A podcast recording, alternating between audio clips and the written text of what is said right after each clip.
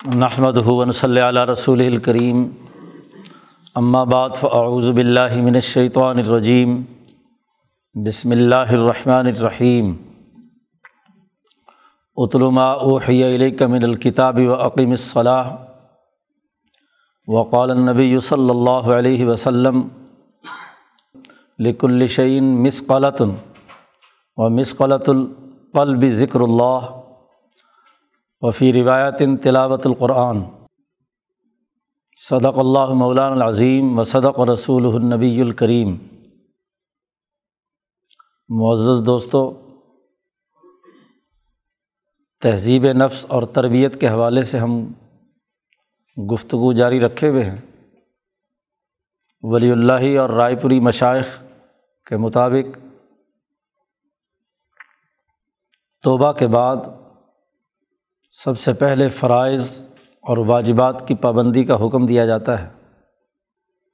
جن میں اہم ترین نماز ہے، جو روزانہ پانچ مرتبہ ہمیں اللہ کے حضور ادا کرنی ہے نماز کا ذکر اس لیے کیا جاتا ہے کہ سب سے پہلے اسی سے واسطہ پڑتا ہے۔ اور رمضان کا روزہ ہر مسلمان پر فرض ہے۔ اور باقی دو عبادتیں صاحب استطاعت پر ہیں۔ تو توبہ کے بعد فرائض و واجبات کی پابندی کرنا، تہذیب نفس اور تربیت کے لیے انتہائی ضروری اور ناگزیر ہے۔ اس کے بعد جس بات پر ہمارے مشائق زیادہ توجہ کے ساتھ، اہتمام کے ساتھ متوجہ فرماتے ہیں اور تلقین کرتے ہیں۔ قرآن حکیم کی تلاوت کی اہمیت اور عظمت بیان کی جاتی ہے۔ اس لیے ہم نے جب ان حضرات سے توبہ کی تھی، ہمیں جو تلقین کی گئی تھی وہ یہ کہ نماز کے بعد تلاوت قرآن حکیم سب سے بڑا اور اعلیٰ ذکر ہے۔ یہ اللہ کا کلام ہے۔ اور اللہ کے کلام کو پوری توجہ اور اہتمام کے ساتھ پڑھنا اور سننا۔ دلوں کے تزکیے اور تربیت کے لیے بہت اکثیر ہے۔ حضرت اقدس رحمۃ اللہ علیہ فرماتے تھے کہ تلاوت کے وقت دل میں یہ دھیان رہے کہ یہ ہمارے اللہ عز و جل کا کلام ہے۔ اور اللہ کا یہ کلام جو ہم اپنی زبان سے ادا کر رہے ہیں، ہمارے وجود میں اس کے ذریعے سے تجلیات و انوارات نازل ہو رہے ہیں، پورے وجود میں شرائط کر رہے ہیں۔ تو قرآن حکیم کی تجلیات سے ربط پیدا کرنا تہذیب نفس کے لیے انتہائی ضروری ہے۔ اسی لیے کتاب مقدس قرآن حکیم میں خود نبی اکرم صلی اللہ علیہ وسلم کو مخاطب کر کے کہا گیا ہے کہ اتلما اوحی علیہ کا من الکتاب، کہ آپ کتاب میں سے جو آپ پر وہی ہوئی ہے اس کی تلاوت کیجیے تلاوت کا حکم نبی اکرم صلی اللہ علیہ وسلم اور آپ کی وساطت سے پوری امت مسلمہ کو دیا گیا ہے۔ دوسری جگہ پر نبی اکرم صلی اللہ علیہ وسلم کا جو امت محمدیہ پر احسان کیا گیا ہے اور آپ کے جو کام اور فرائض بتلائے گئے ہیں وہ یہ کہ یتلو علیہم آ جاتی ہی کہ ان لوگوں کے سامنے اللہ کی آیات کی کتاب پڑھ کر سناتے ہیں۔ کتاب اللہ اللہ کا کلام ہے۔ اور اللہ کے اس کلام کو توجہ اور اہتمام کے ساتھ پڑھنا نفس، قلب اور عقل تینوں کو سیکل کرنے کے لیے، مہذب بنانے کے لیے بہت ضروری ہے۔ تہذیب نفس میں ہم نے یہ بات متعین کی تھی۔ کہ نفس اپنی خواہشات کو کنٹرول کر لے، قلب کے ارادے پختہ اور بہتر بن جائیں، عقل بلند ہو جائے، باشعور بن جائے۔ کتاب اللہ ایک ایسا علم الہی ہے جو نبی اکرم صلی اللہ علیہ وسلم پر نازل ہوا۔ اور آپ صلی اللہ علیہ وسلم نے اسی علم کی بنیاد پر انسانیت کی ترقی کا ایک قومی اور بین الاقوامی نظام قائم کیا۔ کتاب اللہ کے نزول کی حقیقت بیان کرتے ہوئے امام شاہ ولی اللہ دہلوی رحمۃ اللہ علیہ فرماتے ہیں کہ ازل میں جب اللہ تبارک و تعالیٰ نے انسانیت کی تخلیق کا ارادہ کیا۔ ارادہ ازلیہ۔ فیصلہ فرمایا کہ ایک مخلوق پیدا کرنی ہے جو احسن تقویم انسان ہو۔ تو اس انسان کی تہذیب و ترقی کے لیے کون سے علوم ہونے چاہئیں کہ جن کی اساس پر اس کے اعمال مہذب ہوں؟ تو سب سے پہلے ارادہ ازلیہ انسان کی تخلیق کے ساتھ ہی ذات باری تعالیٰ نے قائم کیا۔ اور اس ارادہ الہیہ میں اللہ نے یہ دیکھا کہ انسان کی ضرورت کیا ہے، کس چیز پر عمل کرنا اس کے لیے ضروری اور ناگزیر ہے۔ اس کی وجود کے بقا کے لیے قطعی حیثیت رکھتا ہے۔ اور کون سی باتیں ایسی ہیں کہ جو اس انسانیت کے وجود اور اس کے بقا کے لیے خطرہ ہے؟ ایک اور مقام پر شاہ صاحب نے لکھا ہے کہ انسان کا ازلی وجود بنانے کے بعد اللہ تبارک و تعالیٰ نے اس کے وجود پر اپنی تجلی اعظم ڈالی، تجلی کا عکس پڑا، تو انسانی وجود سے بہت سے شرارے پھوٹے۔ انسانی وجود سے روشنیوں کے بہت سے نظارے سامنے آئے۔ کچھ صحیح اور مثبت اور کچھ اس کے وجود میں سیاہی اور ظلمت پیدا کرنے والے۔ اس سے یہ معلوم ہو گیا کہ کون سے اعمال اور کون سا علم اس کے لیے مفید ہے، اس کی بقا کے لیے ناگزیر ہے۔ اور کون سی باتیں ایسی ہیں جو اس کے وجود میں ظلمت پیدا کرنے والی ہیں، خرابی پیدا کرنے والی ہیں۔ ذات باری تعالیٰ جس نے انسان کو پیدا کرتے ہی اس کے وجود پر اپنی نورانی تجلی ڈالی تو حقائق کھل کر سامنے آ گئے۔ پانچ طرح کے بنیادی احکامات واضح ہو گئے۔ انسان کے لیے کون سی چیز انتہائی لازمی اور ضروری ہے؟ تو وہ فرض اور واجب ہو گیا۔ اور کون سا عمل انتہائی برا اور غلط ہے؟ نقصان دہ ہے، وہ حرام قرار پایا۔ جو کم درجے میں فائدہ مند تھا، وہ مصنون، اور جو کم درجے میں خراب تھا، وہ مکرو اور پانچویں وہ چیز کہ جو مباح ہے، کریں تو فائدہ ہے، نہ کریں تو کوئی نقصان نہیں۔ پوری شریعت اور پوری تعلیم و تربیت کے یہ پانچ ہی ممکنہ دائرے ہیں۔ جس پر شریعت میں اور فقہ میں گفتگو کی جاتی ہے۔ احکامات الہیہ بیان کیے جاتے ہیں۔ تو یہ فرائض و واجبات،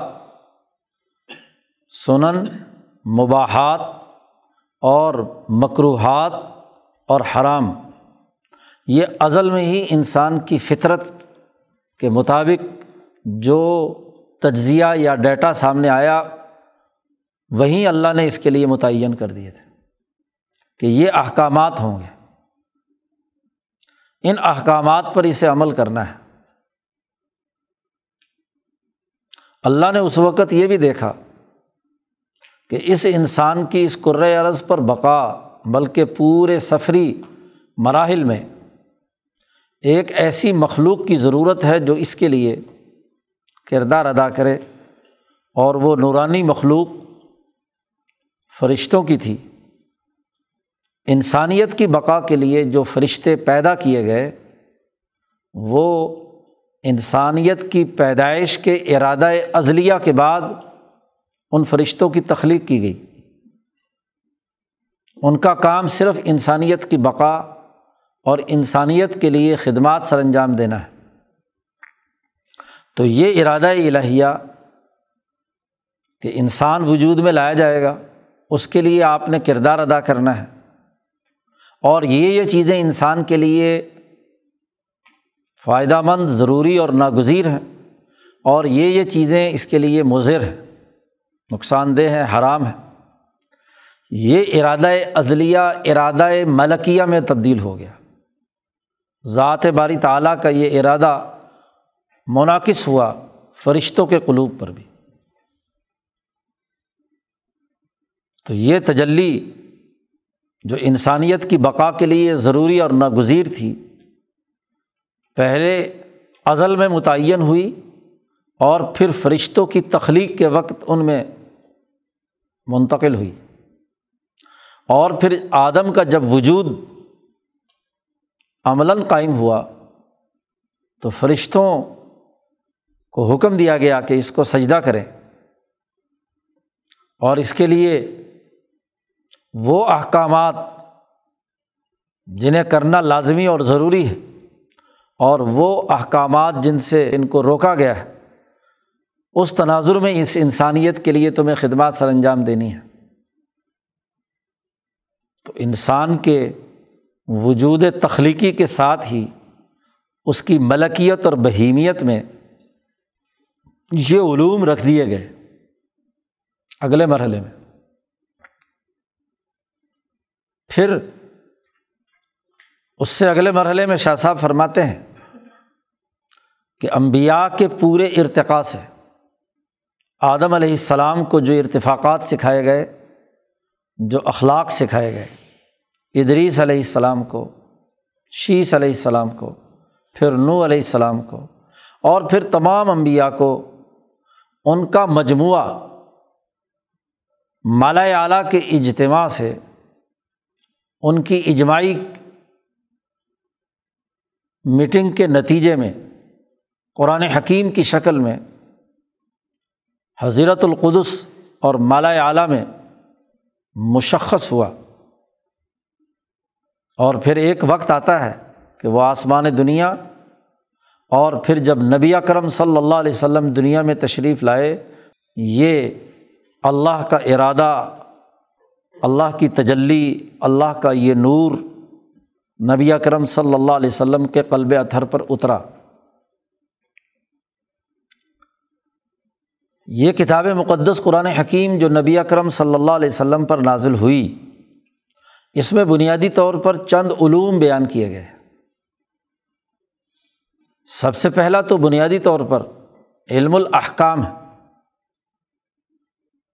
کہ یہ یہ کام کرنے ہیں اور یہ یہ کام ہے جو نہیں کرنے۔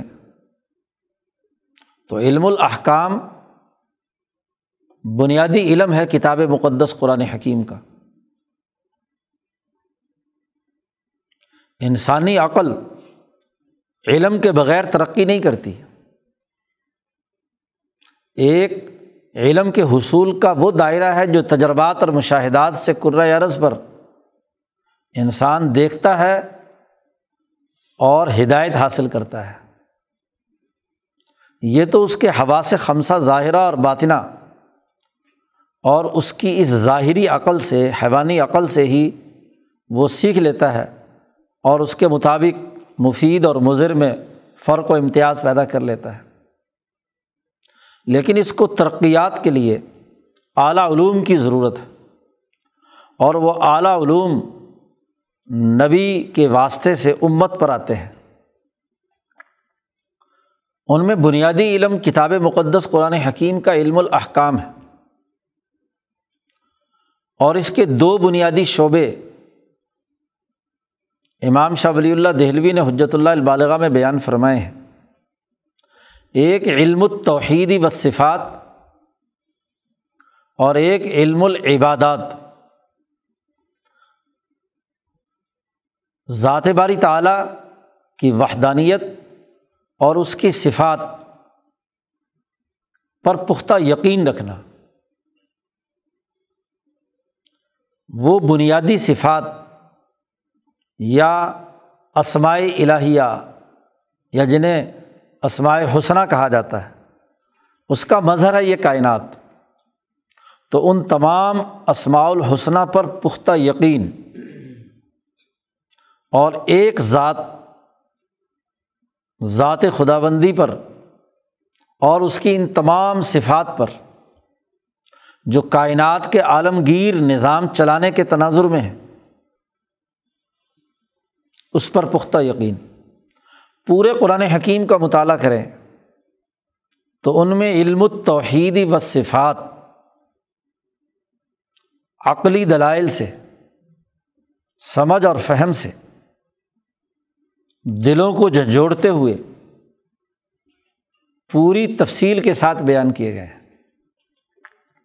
قرآن کا انداز اور اسلوب یہ ہے کہ وہ اللہ کی وحدانیت اور کائنات پر اس کی گرفت اور اس حوالے سے اللہ کے جو صفات کام کر رہی ہیں، ان کا تعارف ایک بہت عمدہ اسلوب میں کراتا ہے۔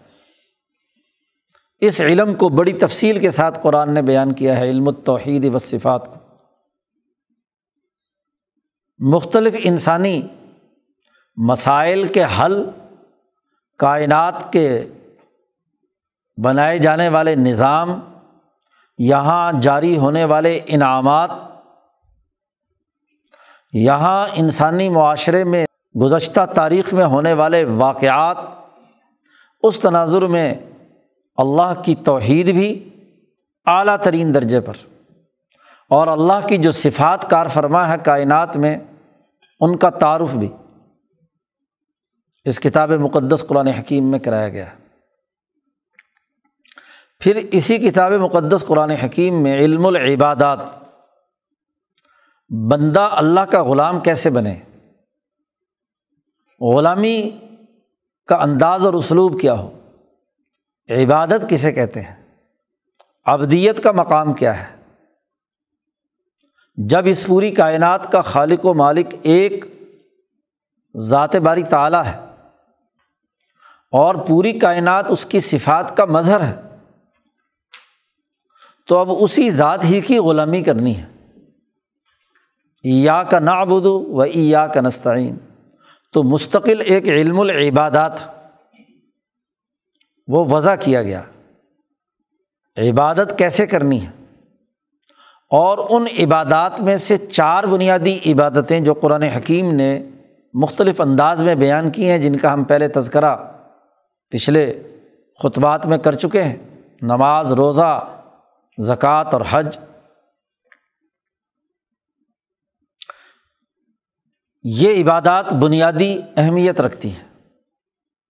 تو یہ علم العبادات کا پورا نظام اس سے متعلق جو فرائض اور ذمہ داریاں ہیں، کام کاج کرنے ہیں، وضو ہے تہارت ہے، غسل ہے ہاں جی نماز پڑھنے کا طریقہ ہے، اس کی وغیرہ وغیرہ، وہ نبی اکرم صلی اللہ علیہ وسلم نے ان کی مزید وضاحت کر دی، قرآن سے اخذ و استمباد کر کے بیان کر دیا۔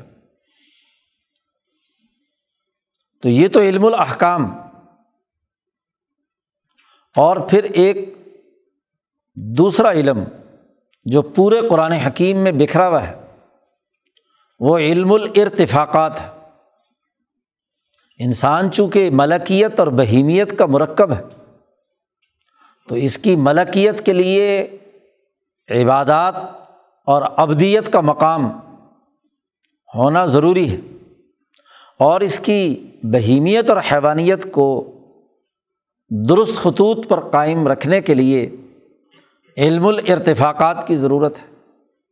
تو قرآن حکیم کی آیات میں جہاں عبادات کا ایک مستقل علم اور نظام فکر و عمل بیان کیا گیا ہے، ایسے ہی ارتفاقات کا ایک پورا نظام اور اس کا بھی ایک مستقل علم، پورے علمی منہج اور عقلی شعور کے ساتھ واضح کیا گیا۔ ہے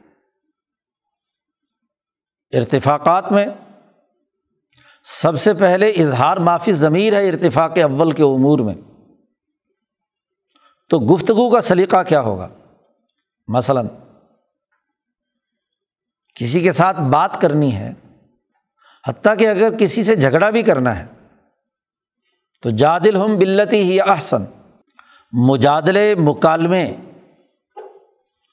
کا انداز اور اسلوب اس کے بیان سے لے کر جو ارتفاق اول کا سب سے پہلا دائرہ ہے، اظہار معافی ضمیر زبان، لغت،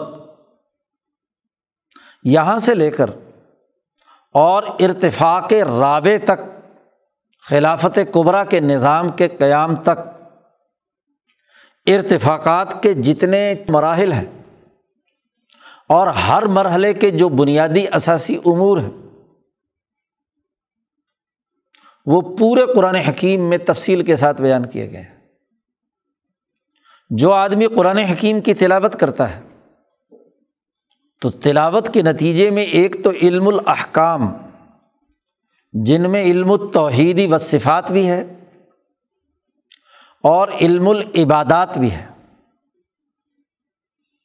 تو علم الاحکام کے ساتھ ساتھ، علم الارتفاقات سے بھی اسے آگہی حاصل ہوتی ہے۔ اس کا صحیح اور درست طریقہ سامنے آتا ہے کہ کون سا ارتفاق ارتفاق صالح ہے اور کون سا تالے ہے، برا ہے۔ تو اچھے اور برے میں فرق و امتیاز علمی طور پر بھی قرآن حکیم واضح کرتا ہے۔ اس کے لیے عقلی دلائل دیتا ہے۔ فرعون، نمرود، حامان، قارون جالود جیسے ظالموں کے ظلم کے کردار اور ان کے انسانیت کو نقصان پہنچانے والے اعمال کا تذکرہ کر کے ارتفاقات طالحہ کی ایک پوری فہرست بیان کرتا ہے۔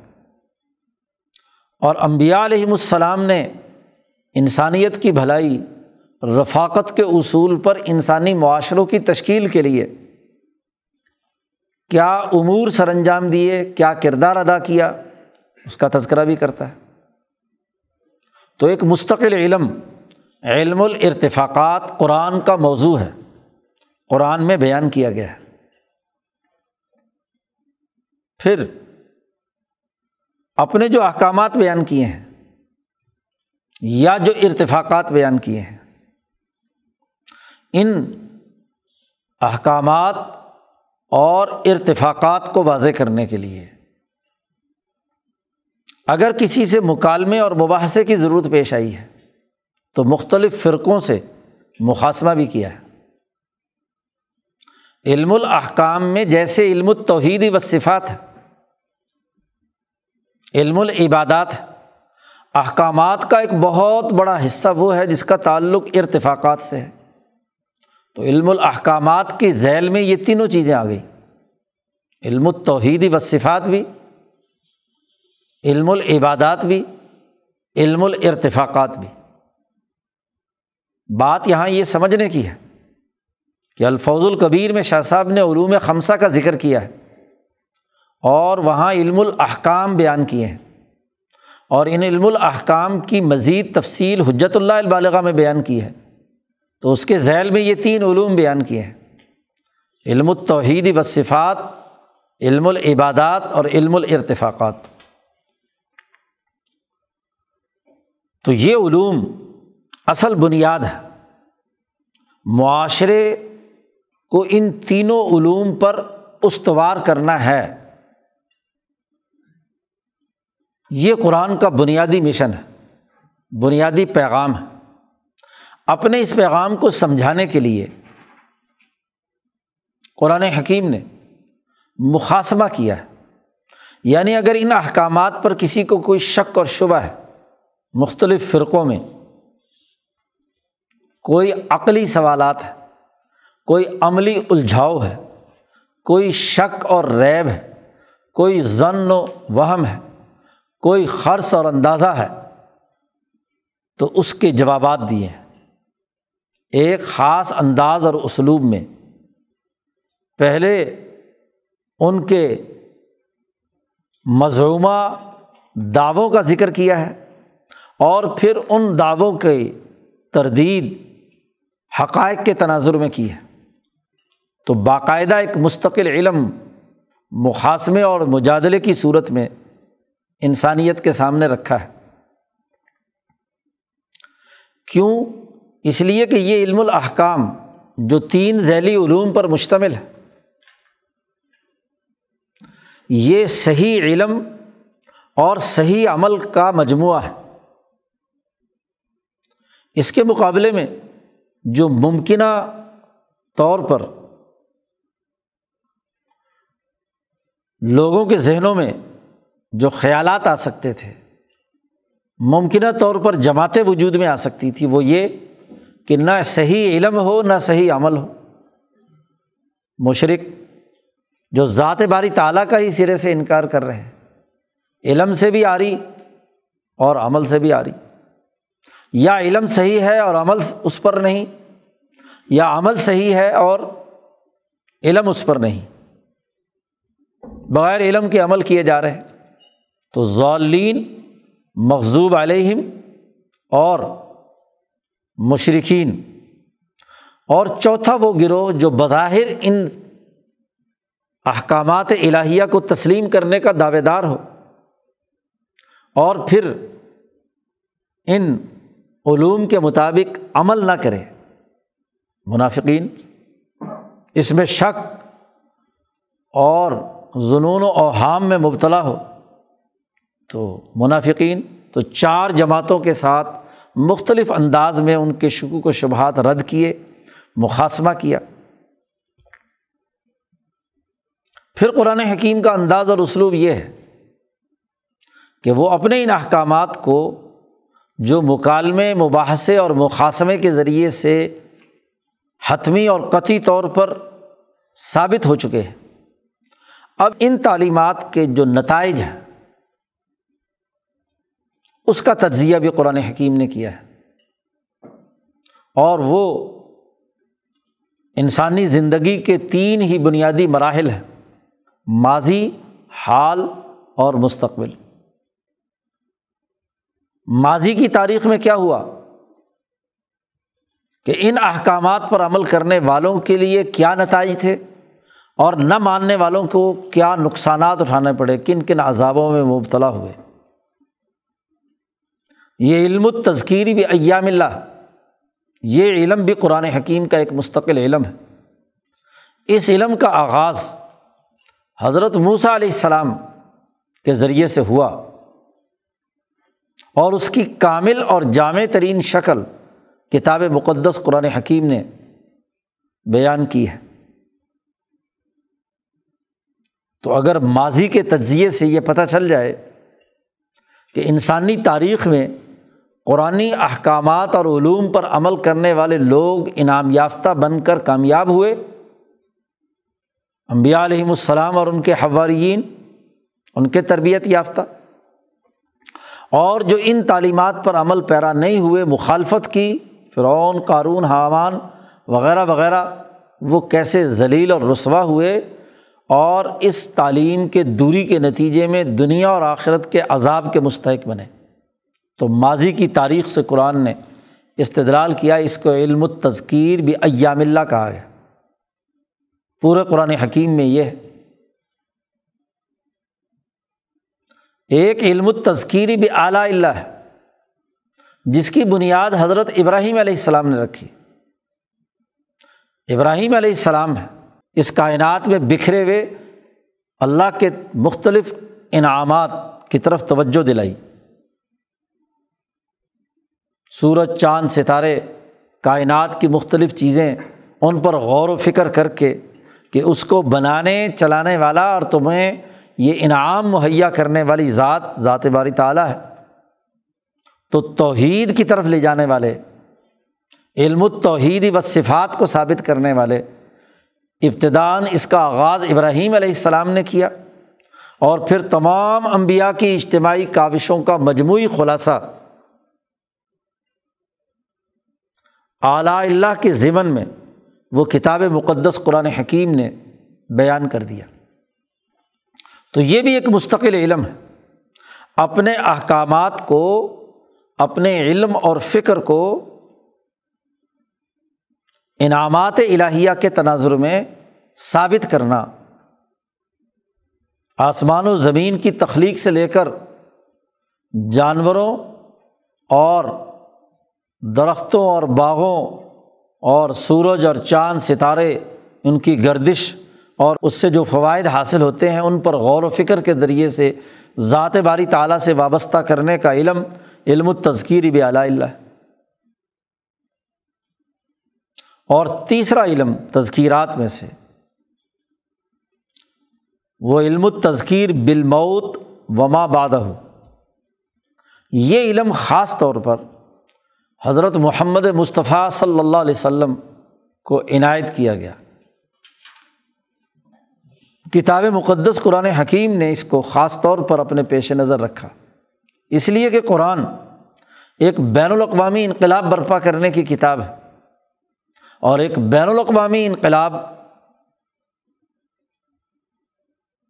وہ ہے جو پوری دنیا کے ختم ہونے پر اللہ کے سامنے انسانیت کا جو حشر ہونا ہے، حساب کتاب ہونا ہے، موت سے جو سفر شروع ہوگا ہر انسان کا، تو برزخ، حشر، پھر جنت یا دوزخ وغیرہ وغیرہ کے مختلف مراحل کے حوالے سے جو اس علم سے نتائج آنے ہیں، جو اس پر عمل کرے گا اس کے لیے کیا نتائج ہیں اور جو عمل نہیں کرے گا اس کے لیے کیا نتائج ہیں۔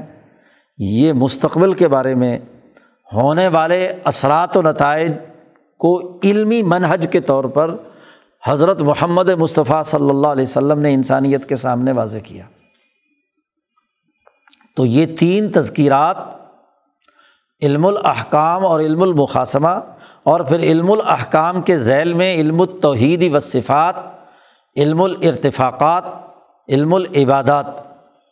یہ قرآن حکیم کے تمام مضامین کا خلاصہ اور مجموعہ ہے۔ قرآن حکیم ان سے گفتگو کرتا ہے۔ یہی انسانیت کے لیے ضروری اور ناگزیر تھے۔ حقیقت یہ ہے کہ قرآن حکیم کی جب تلاوت کی جاتی ہے تو ہر آیت ان علوم میں سے کسی نہ کسی ایک علم کے حوالے سے رہنمائی دے رہی ہوتی۔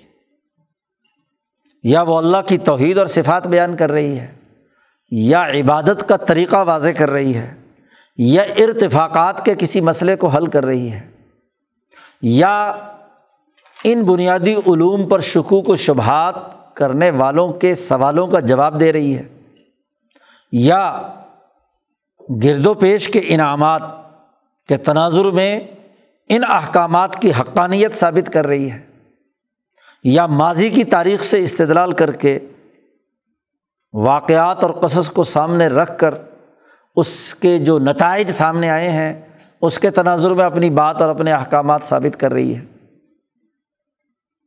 یا موت اور اس کے بعد میں جو اثرات اور نتائج آنے ہیں آخرت میں، اس کو سامنے رکھ کر اپنے ان احکامات کی حقانیت ثابت کی جا رہی ہے۔ اپنے اس انقلاب کو واضح کیا جا رہا ہے۔ یہ ہو سکتا ہے کہ ایک آیت دو، تین، چار، پانچ، کچھ بہت سے علوم کا مجموعہ ہو۔ اس میں بیک وقت توحید بھی بیان ہو رہی ہو۔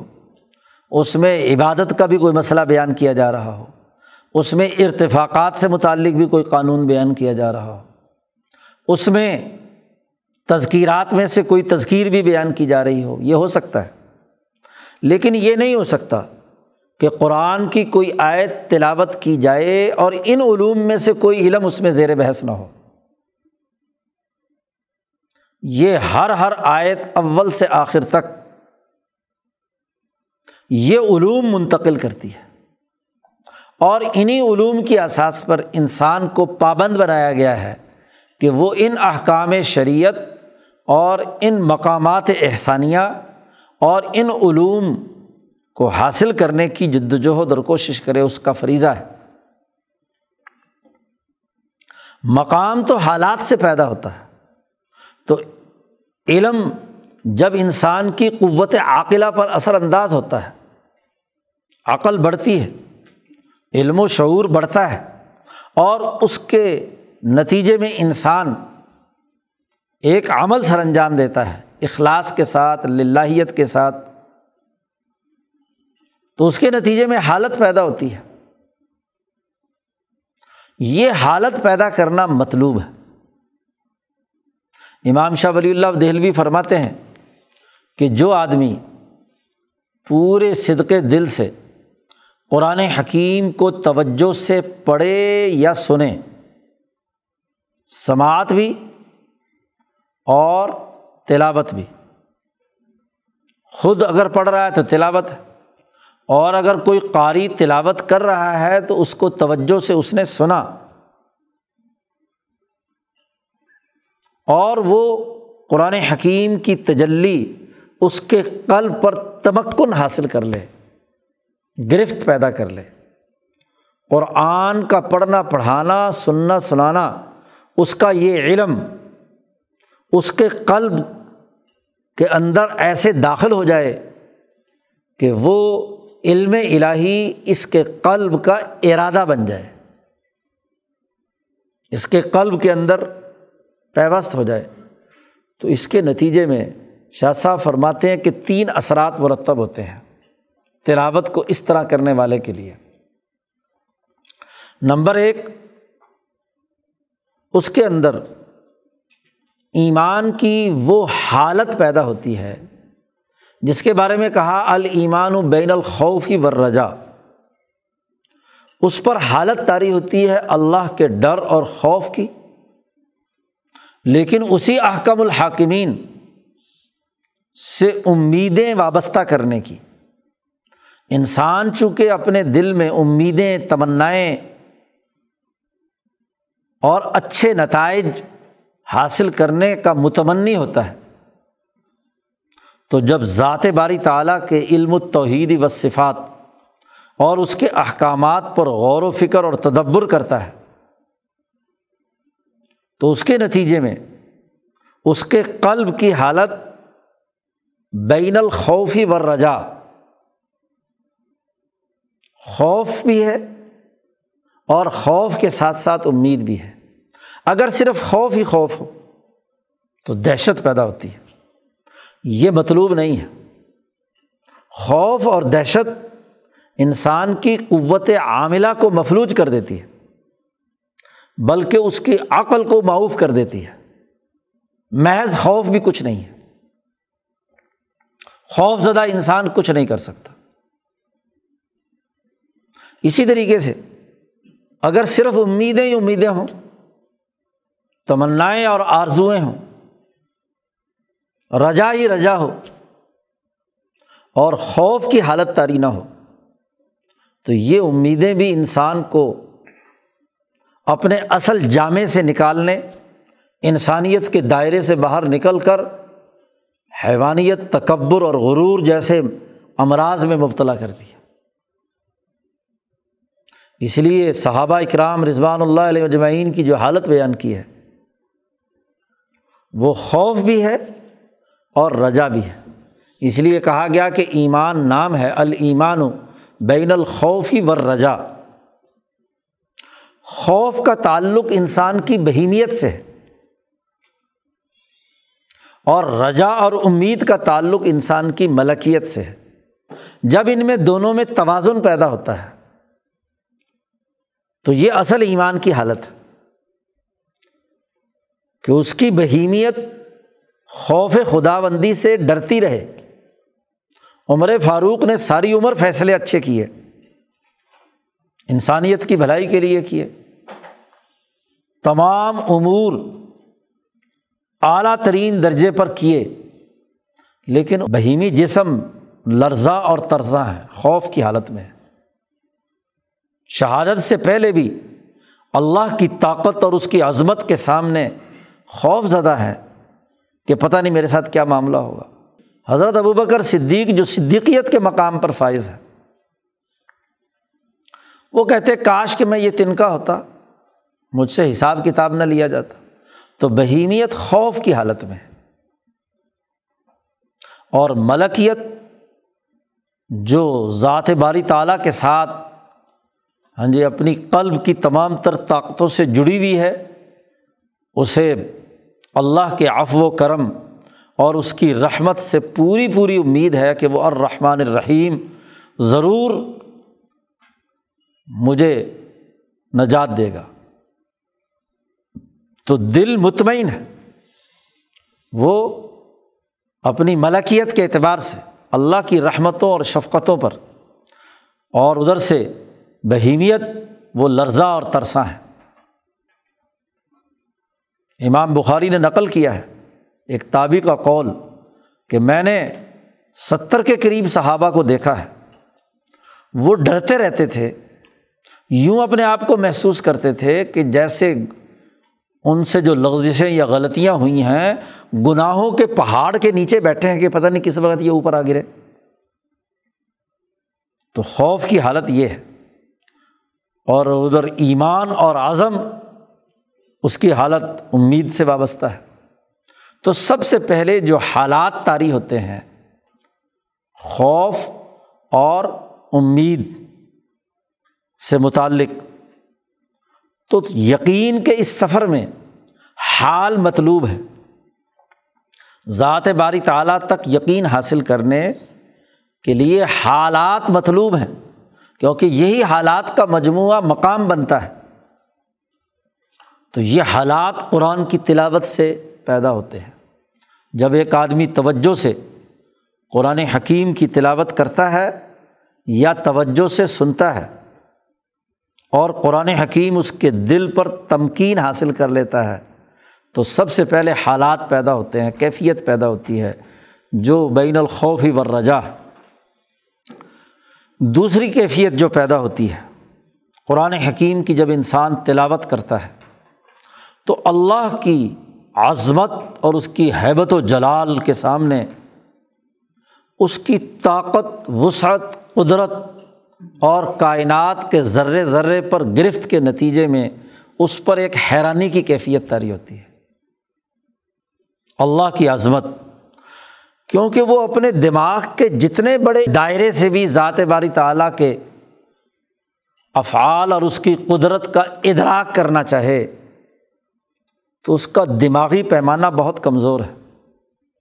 وہ اس ذات کا احاطہ نہیں کر سکتا۔ لاتدرک الابصار۔ وہ ہوا یدرک الابصار۔ وہ ادراک نہیں کر سکتا۔ اور جتنا انسان کو کسی چیز کی بڑائی اور عظمت اور اس کی وسعت اور پھیلاؤ ہوتا ہے، اتنی ہی حیرت میں اضافہ ہوتا ہے۔ یہ حیرانی ہی دراصل کامیابی کا راز ہے۔ حضرت اقدس شاہ عبد القادر صاحب رائے پوری رحمۃ اللہ علیہ کو ایک دفعہ جی کنیا شریف کے جو بزرگ تھے، حضرت خواجہ عبداللہ صاحب، ان کے زمانے میں حضرت وہاں تشریف لے گئے۔ حضرت مولانا خان محمد صاحب حضرت کو لے کر گئے سرگودا سے۔ تو وہاں ایک بات فرمائی۔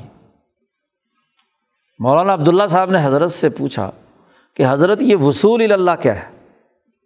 یہاں تو جتنے اعمال کرتے ہیں، ان اعمال کے نتیجے میں حیرانی بڑھتی ہے۔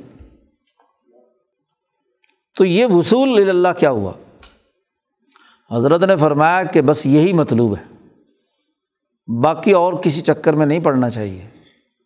حیرت ہی مطلوب ہے۔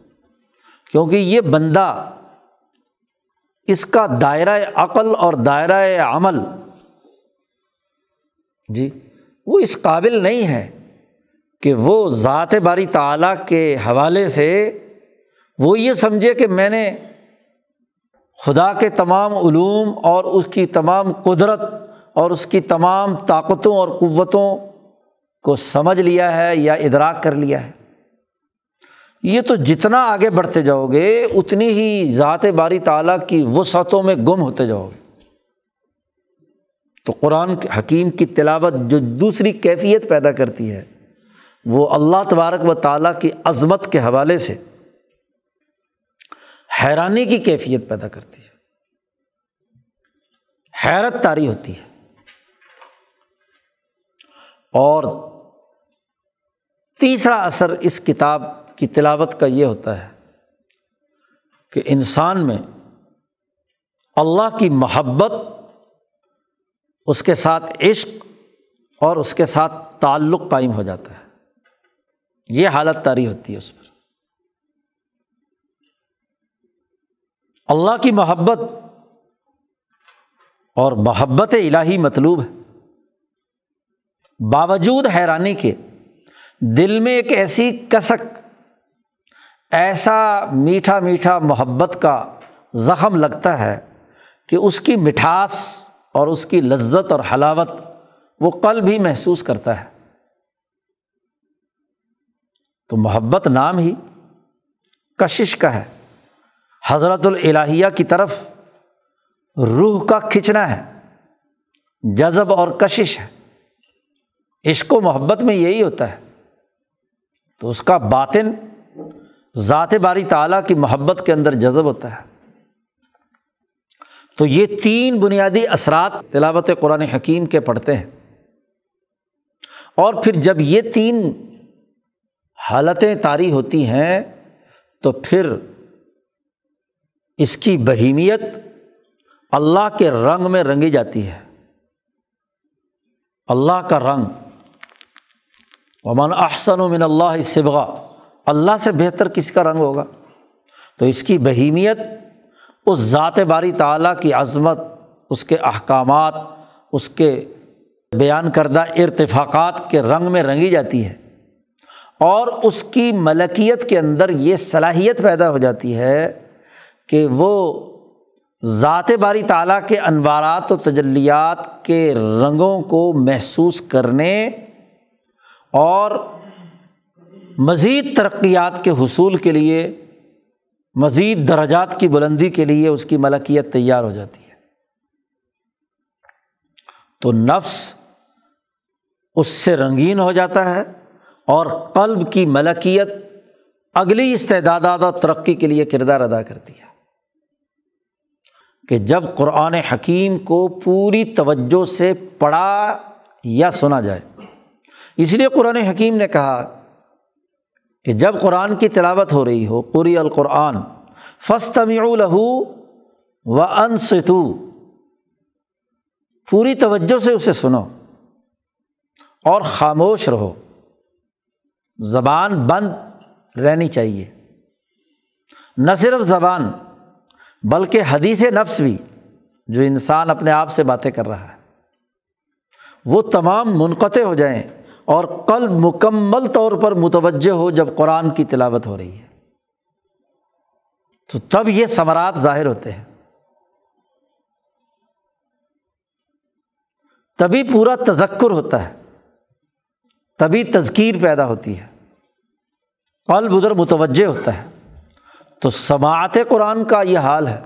تو جب تلاوت کرنی ہے تو تلاوت کے لیے زیادہ توجہ کی ضرورت ہے۔ تلاوت زبان سے ہو رہی ہے۔ زبان قرآن حکیم کی آیت کو پڑھ رہا ہے۔ تو دل اس تلاوت کو سن رہا ہو۔ نبی کرم صلی اللہ علیہ وسلم نے دعا سکھلائی۔ اللہ سے مانگا کہ اللہ مفتح مسام عقل بھی لے ذکر اے اللہ میرے دل کے کان کھول دے۔ اب تو میڈیکل سائنسز کے بڑے اعلیٰ درجے کے ڈاکٹروں نے بھی بتلا دیا کہ دل بھی ایک مکمل انسان ہے۔ ایک تو یہ انسان جو ہمیں چلتا پھرتا نظر آ رہا ہے۔ اس کی عقل ہے، اس کا نفس ہے۔ ایسے ہی قلب جو ہے، اس قلب کی بھی ایک عقل ہے، اس کی بھی آنکھیں ہیں جو نور باطن سے دیکھتی ہیں۔ اس کے بھی کان ہیں۔ تو قلب کی یہ کیفیت، تو قلب کے یہ دروازے کھل جائیں۔ تو آدمی خود پڑھ رہا ہو اور اس کا دل توجہ سے اس کے اپنی تلاوت کو سن رہا ہو۔ دوسرا پڑھ رہا ہے تو تب بھی خود پڑھ رہا ہے تو اپنا دل سنیں تو پھر یہ تلاوت دل پر اثر انداز ہوتی ہے۔ اس سے وہ کیفیات پیدا ہوتی ہیں۔ نبی اکرم صلی اللہ علیہ وسلم جن پر قرآن نازل ہوا۔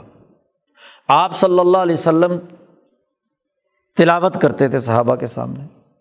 تبھی صحابہ کو اس کے بارے میں آگہی حاصل ہوتی تھی اور تمام آپ کے تلامزہ تھے۔ ایک دن حضور صلی اللہ علیہ وسلم کی طبیعت چاہیے اور آپ نے ایک صحابی سے کہا کہ قرآن پڑھو۔ تمہاری تلاوت میں سننا چاہتا ہوں۔ انہوں نے کہا، میں قرآن آپ پر نازل ہوا اور میں تلاوت کروں۔ انہوں نے کہا ہاں تم کرو۔ انہوں نے تلاوت شروع کی ہے۔ جی۔ تو آپ صلی اللہ علیہ وسلم نے پوری توجہ اور اہتمام کے ساتھ تلاوت سننے کا طریقہ صحابہ کو سکھایا۔ کہ کس توجہ اور اہتمام کے ساتھ قرآن حکیم کی تلاوت کو سننا اور سمجھنا چاہیے۔ اور جب حضور کا اپنا تذکرہ آیا تو وہاں آنکھوں میں آنسو آ گئے اور روک دیا۔ تو بات یہ ہے کہ قرآن حکیم کی تلاوت بڑا بنیادی کردار ادا کرتی ہے۔ یہ جو حدیث خطبے میں پڑھی تھی۔ جی اس حدیث میں بتلایا گیا کہ ہر چیز کو صاف کرنے کے لیے سیکل کرنے کے لیے ایک آلہ ہوتا ہے۔ اور دل کی صفائی اور ستھرائی کا آلہ اللہ کا ذکر ہے اور اللہ کے ذکر میں سب سے اعلیٰ ترین ذکر خود کلام الہی ہے۔ تو کلام الہی دل کو سیکل کرنے میں بنیادی کردار ادا کرتا ہے۔ قرآن حکیم کی تلاوت دل کے زنگ کو دور کر دیتی ہے۔ کیونکہ دل میں ہی وہ نقطۂ نورانی ہے جو اس کی روح ملاکوتی کی نمائندگی کرتا ہے۔ دل میں ہی وہ سوراخ ہے جو مالا اعلیٰ کے ساتھ اس کی روح کو جوڑنے کا ذریعہ ہے۔ اور وہیں سے یہ علم آیا ہے۔ اس علم کے ساتھ انسان دل کی طاقت سے جڑ جائے تو پھر ہی حالات اور کیفیات طاری ہوتے ہیں۔ نبی اکرم صلی اللہ علیہ وسلم نے فرمایا کہ اللہ تبارک و تعالیٰ نے آسمان سے ایک رسی زمین پر پھینک رکھی ہے۔ حبل اللہ الممدود۔ جو آدمی اس رسی کو مضبوطی سے پکڑ لے گا، وہ کامیاب ہے۔ اور وہ رسی کیا ہے؟ قرآن حکیم۔ قرآن حکیم کی یہ نورانی رسی، جو خاص طور پر رمضان المبارک کے مہینے میں اس کے ذریعے سے نازل ہونے والی تجلیات وہ بہت زیادہ وفور کے ساتھ، بہت زیادہ پھیلاؤ کے ساتھ دنیا میں آتی ہیں، متوجہ ہوتی ہیں۔ تو انسان کا دل، اس کا نقطۂ نورانی وہ اس رسی سے وابستہ ہو جائے، اس نورانی رسی کو پکڑ لے۔ وا تسیم و بحب اللہ جمیان اللہ کی اس رسی کو مضبوطی سے تھام لو اور جب اس کے ساتھ وابستہ ہو جاتا ہے تو اب دنیا کی کوئی شیطانی تعوتی قوت اس کا مقابلہ نہیں کر سکتی۔ اس پہ یقین کی کیفیت پیدا ہوتی ہے، اعتماد کی کیفیت پیدا ہوتی ہے۔ اللہ کی حیبت و جلال اور عظمت کے ساتھ وہ وابستہ ہوتا ہے۔ طاقتور بنتا ہے۔ عقل بلند ہوتی ہے نفس مہذب ہوتا ہے، قلب کے ارادے اور عزائم مضبوط ہوتے ہیں۔ تو قرآن حکیم کی تلاوت انسانوں میں یہ تاثیر پیدا کرتی ہے۔ اور ہمارے ولی اللہ رائے پوری مشائق کی تو خصوصیت یہ ہے۔ صوفیہ کے بعض سلاسل میں اگرچہ مجدین اور اونچے درجے کے تمام صوفیہ کے ہاں تو تلاوت ہی اصل تھی۔ لیکن جیسے جیسے زمانہ گزرتا ہے وہ اپنے اپنے مشائق کی عقیدت ان کے دلوں میں پیدا ہوتی ہے، تو وہ ان کے بتلائے ہوئے وظائف کی طرف زیادہ متوجہ ہو جاتے ہیں۔ امام شاہ ولی اللہ دہلوی نے لکھا ہے کہ یہ بات بالکل فائدہ مند ہے کہ اپنے مشائق کے ملفوظات اور ان کے بتلائے ہوئے اوراد و وظائف کو پڑھنے سے ضرور روحانی ترقیات ہوتی ہیں۔ کسی سلسلے کے جتنے متعلقین ہوتے ہیں، وہ اپنے شیخ کے ملفوظات پڑھتے ہیں، اپنے پہلے گزرے ہوئے کسی بزرگ کے ملفوظات پڑھتے ہیں۔ تو اس سے وہ کیفیت اور حالت طاری ہوتی ہے جو ان بزرگ کی تھی یا وہاں اس مجلس میں لوگ تھے، ان کی تھی۔ تو شاہ صاحب نے کہا کہ یہ تو مشائق تو بہت بعد کے حضرات ہیں۔ ان کے کلام میں یہ تاثیر ہے۔ تو کیا کلام الہی میں اس سے بڑھ کر تاثیر نہیں ہوگی؟ تو شاہ صاحب نے کہا، ہر آدمی کو جو ہمارے سلسلے سے متعلق ہے ہلکے بنائے اور ایک آدمی قرآن حکیم کی تلاوت کرے اور اس کا، ان کی زبان میں ترجمہ کرے۔ حلقہ ہائے ذکر قرآن حکیم کے تذکرے کے حوالے سے جمع ہوں، حلقہ ہائے قرآن قائم ہوں۔ اور اسی لیے امام شاہ ولی اللہ دہلوی رحمۃ اللہ علیہ نے اس کا ترجمہ کیا فارسی زبان میں۔ فتح الرحمٰن کے مقدمے میں یہی بات حضرت فرماتے ہیں کہ میں نے ترجمہ اس لیے کیا کہ عرب لوگ تو عربی خود سمجھ لیتے ہیں، لیکن جو عربی نہیں جانتے، ان کو قرآن کا پورا فائدہ کیسے ہو؟ وہ اپنے بزرگوں کے ملفوظات فارسی میں، اپنی اردو میں، جو ان کی زبان ہوتی ہے، اس میں وہ پڑھتے ہیں، تو انہیں کیفیت پیدا ہوتی ہے۔ اور اگر قرآن کا ترجمہ پڑھیں، تو اور زیادہ کیفیت ہوگی۔ تو رقو دو رقو کی ایسی تلاوت کہ سب لوگ ایک جگہ جمع ہوں۔ دس دس، پندرہ پندرہ، بیس بیس آدمی۔ ایک آدمی جو اچھی قرأت رکھنے والا ہے، قرآن حکیم کے رقو دو رقو کی تلاوت کرے۔ اور پھر اس کا ترجمہ بیان کرے۔ صرف قرآن حکیم سے اس کا تعلق قائم ہو۔ تو قرآن حکیم کا پیغام سامنے آئے۔ اس میں تذکیرات، اس میں احکامات، اس میں ارتفاقات، اس میں عبادات، معاملات، علم توحید و صفات، تمام علوم اس کے ذریعے سے براہ راست قرآن حکیم پڑھنے اور سننے والے کے دل میں منتقل ہو۔ اب تلاوت قرآن حکیم اگر سمجھ کر کی جائے تو بہت نتیجہ۔ جی۔ نبی اکرم صلی اللہ علیہ وسلم نے مومن کی قرآت اور منافق اور فاجر کی قرآت کا فرق بیان کیا ہے۔ مومن جب پوری توجہ اور اہتمام کے ساتھ تلاوت کرتا ہے اور اس قلبی توجہ سے کرتا ہے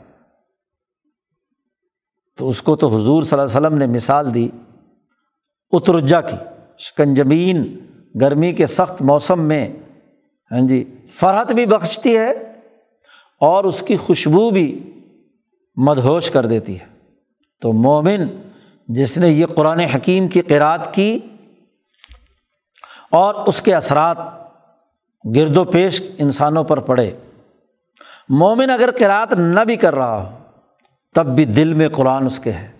تو اس کی مثال حضور نے فرمائی کھجور کی، کہ وہ تو اس کے پاس ہے نا۔ گو دوسروں کو نہیں معلوم، وہ تو دل میں تلاوت کر رہا ہے یا زبان سے تلاوت کر رہا ہے۔ اور منافقین جو بے دلی سے، کم توجہی سے جی ایک وہ جو قرآن ہی نہیں پڑھتا حنزلہ ہاں جی۔ اور ایک وہ جو قرآن تو پڑھتا ہے لیکن بے دلی سے کوئی اثر نہیں اس کے اوپر پڑ رہا۔ چکنا گھڑا ہے۔ اثرات مرتب نہیں ہو رہے۔ تو اسی لیے قرآن حکیم کی تلاوت کے بے شمار فضائل نبی اکرم صلی اللہ علیہ وسلم نے بیان فرمائے۔ احادیث کی کتابوں میں باقاعدہ فضائل القرآن۔ جی۔ ان کا ایک باب اور عنوان قائم کیا جاتا ہے اور اس کے ذیل میں احادیث بیان کی گئی ہیں۔ اور پھر امام شاہ ولی اللہ فرماتے ہیں کہ قرآن حکیم میں نبی اکرم صلی اللہ علیہ وسلم نے اس حوالے سے بھی ہماری رہنمائی کی کہ ان میں سے کون سی آیات ایسی جامع معنی ہیں یا صورتیں کہ جن میں یہ تمام مضامین کا خلاصہ آ گیا۔ تذکیرات بھی ہیں، احکام بھی ہیں ہاں جی وغیرہ وغیرہ تمام چیزیں ہیں۔ تو کسی مجموعہ آیت یا کسی رقوع یا کسی خاص صورت میں، خاص انداز میں کوئی چیز بیان کی گئی تو اس کے فضائل صورتوں کے فضائل ہیں۔ صورت البقرہ سے لے کر اناس تک مختلف صورتوں کے فضائل نبی اکرم صلی اللہ علیہ وسلم نے بیان کیے ہیں۔ ان کی انہیں معنویت اور ان کے انہیں ثمرات و نتائج کے تناظر میں۔ صورت فاتحہ کی عظمت بیان کی ہے۔ صورت البقر اور عال عمران کے بارے میں کہا ہے کہ جو آدمی ان کو تلاوت کرتا ہے تو یہ قیامت کے دن اس پر سایہ کریں گی غیاتانی او غیابتانی۔ ان کے اوپر سایہ کریں گی۔ پھر فلاں قرآن کی تلاوت قبر کے اندر یہ نتیجہ پیدا کرے گی۔ امام شاہ ولی اللہ نے استدلال کیا ہے کہ جو لوگ قرآن کی تلاوت نہیں کرتے اس کے معنی اور مفاہیم نہیں سمجھتے، تو آخرت میں سب سے زیادہ نقصان ہے۔ اس لیے حافظ قرآن کے بارے میں کہا کہ وہ آخرت میں قرآن پڑھتا جائے گا اور بلندی دراجات کی طرف چلتا جائے گا۔ جی۔ اور وہ جو تلاوت نہیں کرتا، اس کے بارے میں شاہ صاحب نے وہ حدیث نقل کی ہے کہ جب یہ انسان قبر میں جاتا ہے تو فرشتے سوالات کرتے ہیں، منافق سے، اور جنہوں نے اپنے اوپر ظلم کیا ہے، ان سے کہیں گے کہ بھائی، بتاؤ نبی اکرم صلی اللہ علیہ وسلم کے بارے میں، دین کے بارے میں، تو وہ کہے گا، لا ادری، میں نہیں جانتا۔ تو فرشتے کہیں گے، لا درئی تھا ولا تلئی تھا تو تو نے تلاوت نہیں کی، تو نے معلومات نہیں کی، کسی کی قرأت نہیں سنی۔ تو تلاوت قرآن حکیم نہ کرنے کے حوالے سے بھی فرشتے اس سے وہاں سوال کر رہے ہوں گے۔ تو قرآن حکیم کی تلاوت بڑا بنیادی کردار ادا کرتی ہے۔ فضائل صورتوں کے اپنی جگہ پر ہے۔ کوئی صورت جس کی فضیلت حضور نے بیان کی، رزق کی فراوانی کے لیے ہے، فلاں صورت اس طرح ہے۔ ہمارے مشائق کا جو طریقہ ہے وہ یہ کہ پورے قرآن حکیم کو ترتیب سے پڑھا جائے اور اصلاح نفس کے لیے پڑھا جائے۔ دنیا کے کاموں کے لیے تو اور بہت سارے ہاں جی آپ کے پاس معاملات ہیں۔ اصل چیز تو اصلاح نفس اور تہذیب نفس۔ اور جب نفس کی تہذیب اور اللہ کے ساتھ وابستگی ہوتی ہے تو ساری دعائیں قبول ہوتی ہیں۔ اس لیے ترتیب سے شروع سے قرآن حکیم پڑھنا۔ بعض لوگ منتخب صورتیں اور منتخب قسم کے وظائف اختیار کر لیتے ہیں، کچھ مشائق اس کی رہنمائی بھی کرتے ہیں۔ لیکن ولی اللہ اور رائے پوری مشائق کی خصوصیت یہ ہے کہ قرآن حکیم کو ترتیب کے ساتھ شروع سے آخر تک تلاوت کیا جائے، روزانہ دو رقو تین رقو پاؤ پارا ہاں جی وغیرہ وغیرہ۔ جتنا بھی سہولت سے پڑھ سکتے ہیں قرآن حکیم کی تلاوت کریں کہ یہ کلام الہی ہے۔ جو صورت بھی، جو آیت بھی کلام الہی سمجھ کر اور دل کی توجہ سے انسان پڑھے گا تو ضرور اس کے ثمرات اور اثرات نتائج ہوں گے اور اس کے بعد جو دعا مانگے گا وہ دعا بھی قبول ہوگی خواہ وہ رزق سے متعلق ہو، دوسری امور سے متعلق ہو۔ تو تلاوت کو معمول بنانا تربیت اور تہذیب نفس میں بنیادی کردار ادا کرتا ہے۔ آج بڑی غفلت یہ ہے کہ ہم قرآن حکیم کی تلاوت کو چھوڑ چکے ہیں اور پھر تلاوت اگر کرتے بھی ہیں تو غفلت سے۔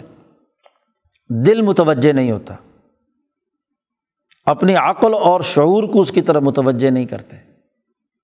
ہونا تو یہ چاہیے کہ اس کے معانی اور مفاہیم پر غور و فکر کر کے نصیحت حاصل کرنا۔ تلاوت قرآن نصیحت کے حصول کے لیے ہے کہ قرآن کا اصل بنیادی پیغام کیا ہے۔ وہ ہم سے کس چیز کا مطالبہ کرتا ہے؟ جو آیت میں پڑھ رہا ہوں، وہ مجھے کن باتوں کے کرنے کا حکم دے رہی ہے؟ اور کن باتوں سے رکنے کا حکم دے رہی ہے؟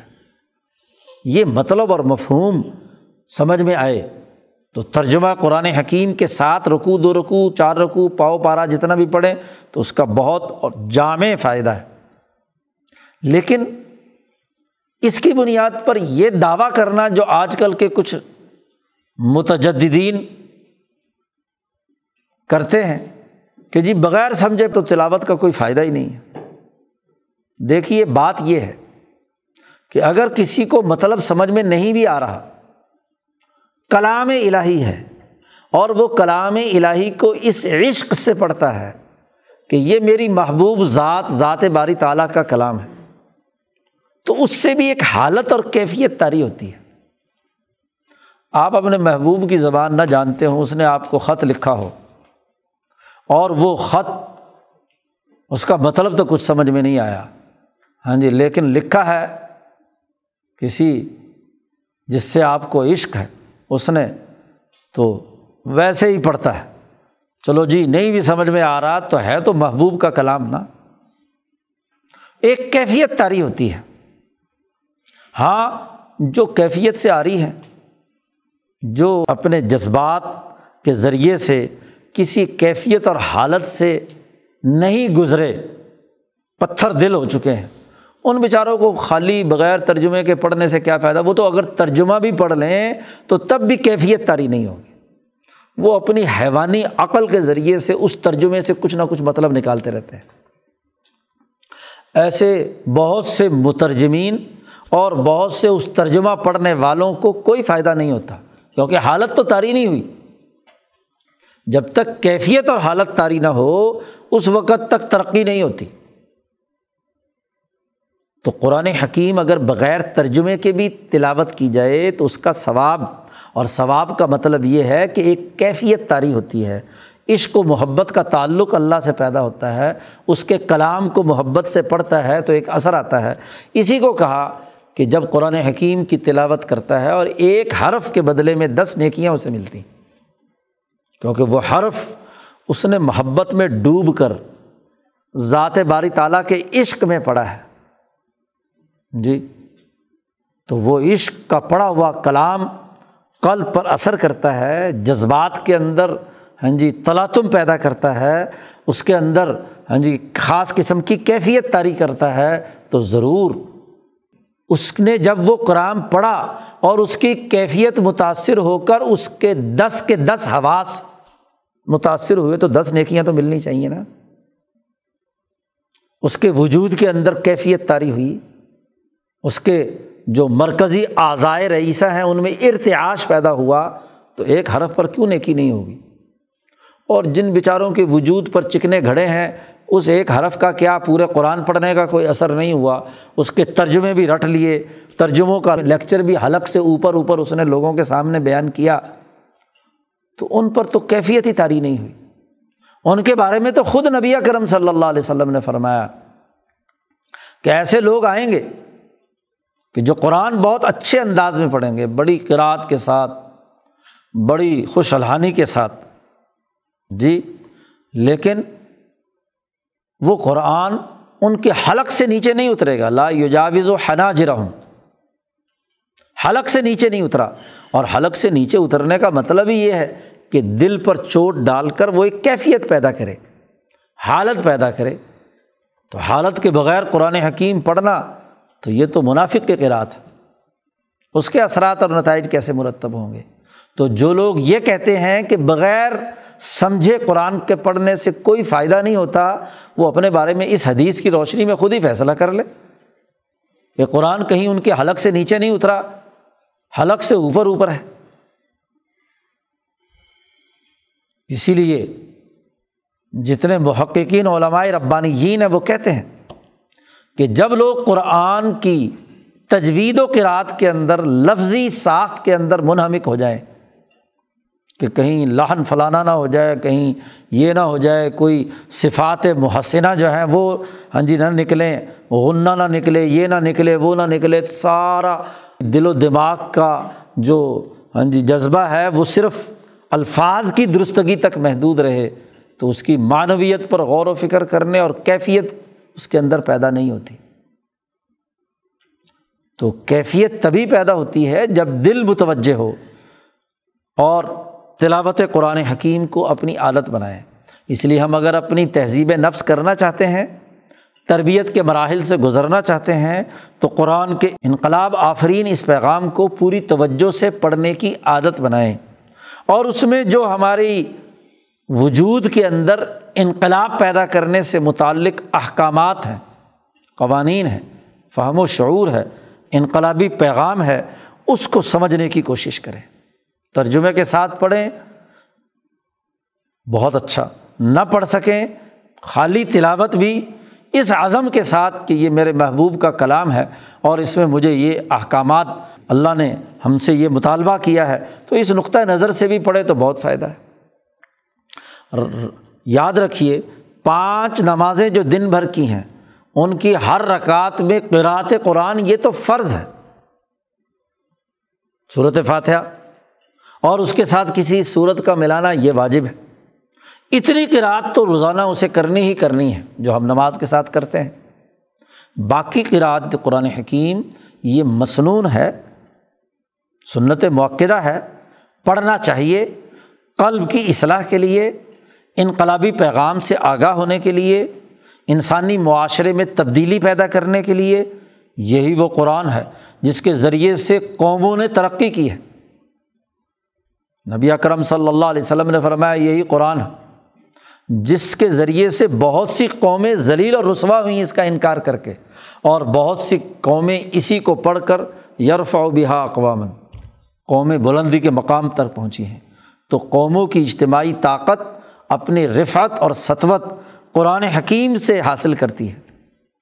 تو آج قرآن حکیم کی یا تو رسم رہ گئی اور یا سرے سے اس کی تلاوت کی طرف توجہ نہیں ہے۔ یہ بہت بڑی غفلت ہے۔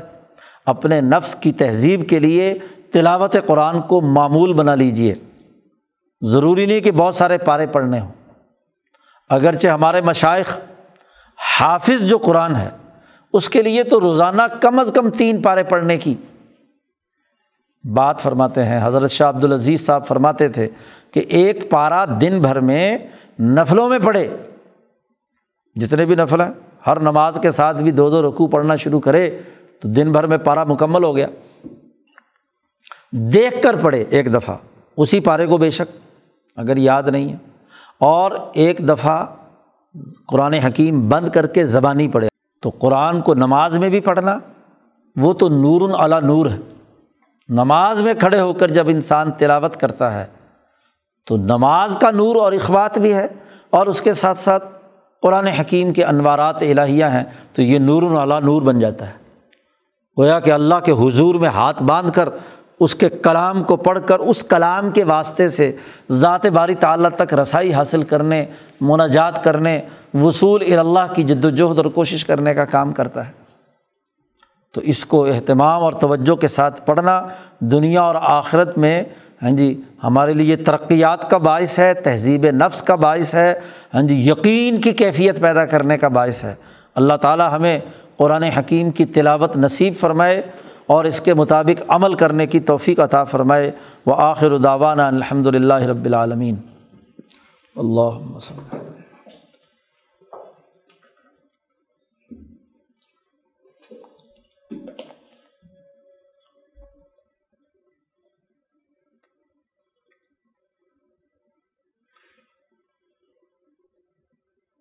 اجمعین